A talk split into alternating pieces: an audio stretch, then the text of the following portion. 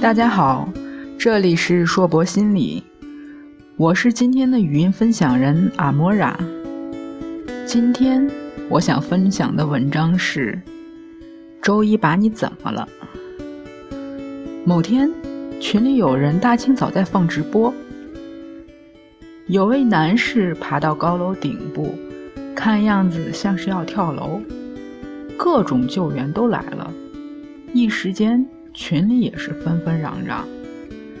我看了一下日历，哦，原来又是个蓝色星期一。大家知道一周中自杀率最高的是哪一天吗？是的，就是周一。英国国家统计局调查发现，百分之十六的男性和百分之十七的女性自杀事件。发生在星期一，只有百分之十三的自杀发生在周末。台湾卫生署也曾统计发现，台湾民众星期一自杀死亡率是一周中最多的一天，而且星期一感到忧郁的人以青壮年为主，和自杀高危人群的青少年、老人并不相同。他们将周一称之为“蓝色星期一”，似乎真的比较忧郁。曾经有科学家对三千多名男士进行跟踪调查，结果发现，星期一男性所承受的心理压力最大，从而其自杀的概率要比其他时刻高出了百分之十。另外，研究还表明。星期一早上，男性更容易犯心脏病，概率比其他时刻要高出百分之三十三。身边有很多朋友在周一的早上，经常抱怨连连，感觉疲惫、懒散、注意力难以集中、工作没效率等等。有的人还会固定出现头晕、胸闷、浑身酸痛等各种查不出原因的躯体症状。医学专家将之称为“周一综合症”。按巴甫洛夫动力定型学来说，人们在周一到周五工作、学习，进行比较规律的生活，动力达到定型。周末的放纵打乱了平时的作息，而周一又至，必须再次投入紧张的工作生活中，重新恢复被破坏的动力定型。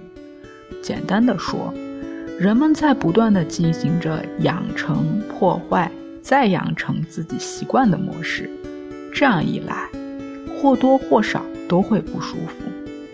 要防止或者减少这种情况。最好是在休息日不要过度的玩乐和晚睡，尽量让精神保持在一定的平衡中。周一早起工作也就不会那么困难了。有些朋友说，我周末也没怎么折腾啊，怎么周一还那么累？现在很多公司都固定在周一早上开例会，布置工作。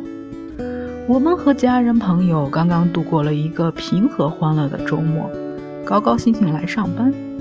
晨会后，成山的工作压得人喘不过气儿来，之前的愉悦也瞬间瓦解。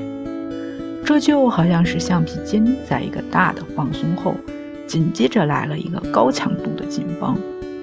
如果没有强大的适应和解压能力，保持身心平衡还真不是件容易的事。如此糟糕的周一，我们该如何对抗呢？在此，我提几点小建议。第一点算是老生常谈：周末放松，不要嗨过头。就像刚才上面讲的，破坏自己的动力系统再重建是件很困难的事。我们可以把自己想象成一辆汽车，周一到周五它都在各种运转，到了周末丢在一旁，等再次启动的时候，是不是需要多点准备活动？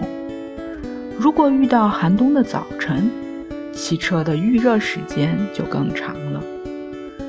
我们在周末和朋友约会，带孩子玩耍，放开了嗨。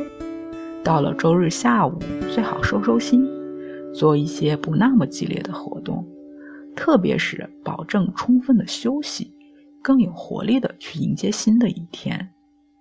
再来，可以用仪式开启一周工作。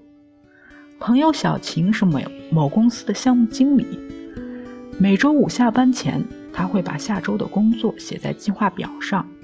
每个周一，他都会早早起来，打扮的比哪一天都精致，提前半小时到办公室。当别的同事匆匆忙忙踩点进门的时候，他已经精神饱满的在工作了。小晴说：“这个流程就是他的仪式，能把他从周末的慵散中叫醒。”大家也可以尝试这种方法。或者找一个适合自己的仪式。另外，平日里多做运动，注意饮食，健康的身体在任何时候对保持良好的心态都是个大大的助力。如果今天是不得不上班的周一，早晨在路上、电梯里或者办公室见到认识或不认识的同事，记得微笑着打声招呼。笑容也是对抗抑郁的好方法。希望我的分享能解决你一些疑问。不管今天是周几，让我们一起享受生活的每一天。这里是硕博心理，我是语音分享人阿莫拉。不管你在哪里，世界和我陪伴着你。我们下次见。